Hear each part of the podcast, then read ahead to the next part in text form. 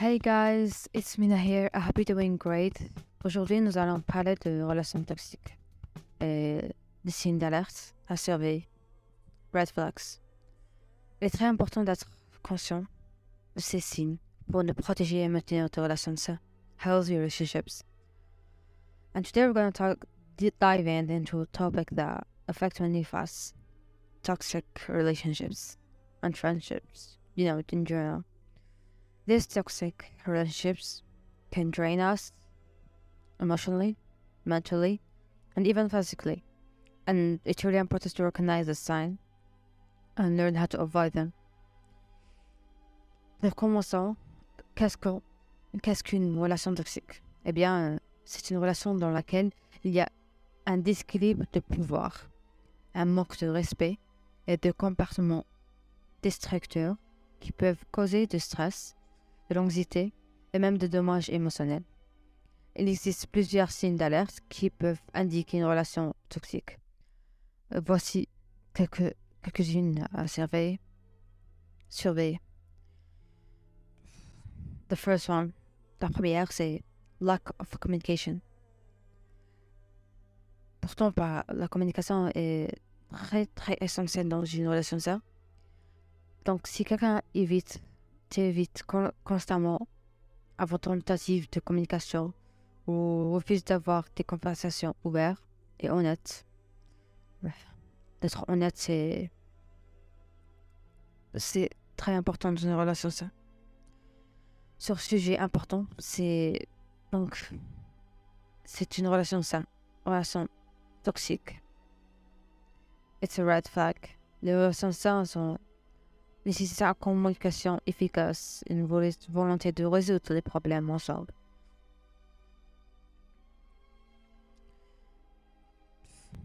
You know, healthy relationships require effective communication and the willingness to work through issues together. La deuxième chose, c'est le critique constant. Ou en anglais, c'est constant criticism. Bien que les critiques constructives, puissent être utiles dans une relation, les critiques constantes qui vous rabaissent ou sapent votre estime de, de vous ne sont pas acceptables. Si quelqu'un vous critique constamment vos choix ou vos compétences, baby, sorry, but it's definitely signe d'alerte, signe pour la toxicité. Car les, relations saines sont basées de respect mutuel et de soutien. Oui, malgré il y a des, mauvaises choses, des mauvaises choses, des mauvais critiques, mais le respect et le support, soutien, support, c'est très important dans une relation. Third, la troisième, c'est unsolved conflicts. Dans une relation saine, ou dans les relations good, the good relationships, the long-term relationships, les conflits peuvent surv- survenir. C'est normal. Mais ils sont abordés et résolus de manière respectueuse et constructive.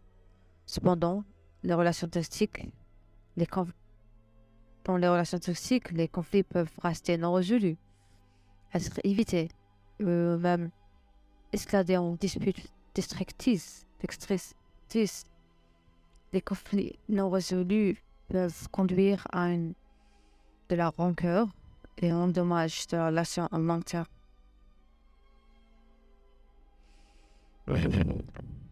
Hard, I know. La quatrième chose, c'est disagree the boundaries. Huh, boundaries. We did episode about boundaries, how to set boundaries.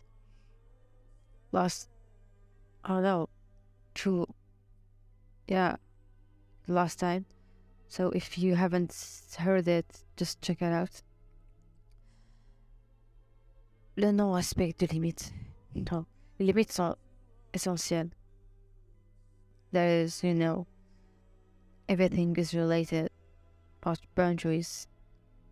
So if someone constantly disagrees during your boundaries, boundaries, or try to push you beyond the, your comfort zone, it's red flag. La relation saine implique le respect mutuel, les limites de chacun et une volonté de communiquer pour compa- compromettre. Cinquième, c'est lack of empathy. L'empathie, c'est la capacité de comprendre et partager les émotions d'une d'une personne à autre. Si quelqu'un manque const- constamment d'empathie vers, envers vos émotions ou ignore vos sentiments, c'est un signe, c'est un signe d'alerte. Healthy relation- relationship, a good long-term happy relationship. I'm not saying not. I'm not saying that really 100 perfect relationships cannot contain this red flags, but I think if you just check it out for like a good amount of good time, you're gonna see that everything is everything is related. Every red flag is related to another. So if you find one red flag, you're gonna find the others, and it's definitely a way a need to stay back of this relation. Mm-hmm. The sixth, the sixième, c'est one-sided effort, and that's the the really part that hurts, because relationships require effort and investment from both the parties. If you are the only one are constantly putting in effort, while the other person is unwilling to reciprocate or making compromises, si je trouve que si vous constatez que vous êtes constamment déçu le manque de conf- de votre partenaire ou de other person, ce- cela affecte votre bien-être émotionnel. Mm. Et, you know, it's a red flag.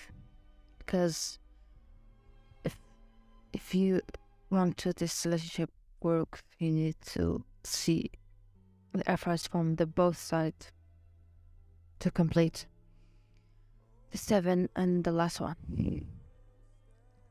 For last one for me for this episode, because it's gonna be small, you know. Is isolation from others.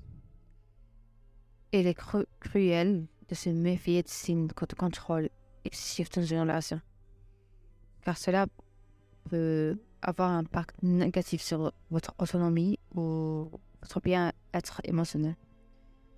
So, si vous remarquez des signes d'alerte, il est important de prendre de recul, de parler ouvertement avec votre partenaire. Et cherche du soutien extérieur. If someone tries to control your limits or, or your limit interactions with others, or discourage you from spending time with loved ones, it's it's not good. It's red flag. Healthy relationships should allow you to maintain connection and support you to to have these social interactions and spending time with loved ones. So it's really important to, to remember that healthy relationships are built on trust, respect, communication, and mutual support. If you notice any of these red flags in your relationships, it's crucial to take them seriously and take step step to address them um, and consider seeking help.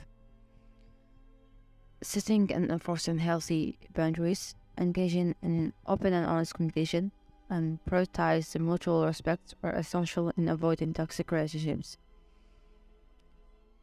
So that's all for the today episodes of Hugs and Life.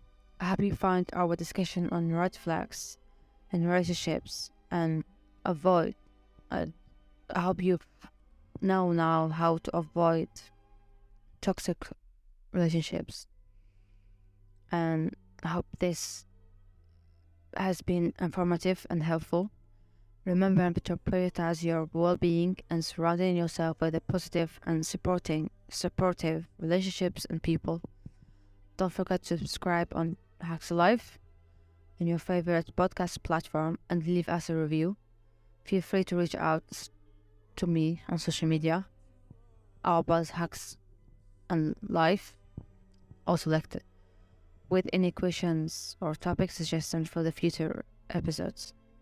Sending you a lots of love and big real hugs until next time. Keep hugging, keep loving, keep living. See you next time. Thank you for listening. Take care. Mina.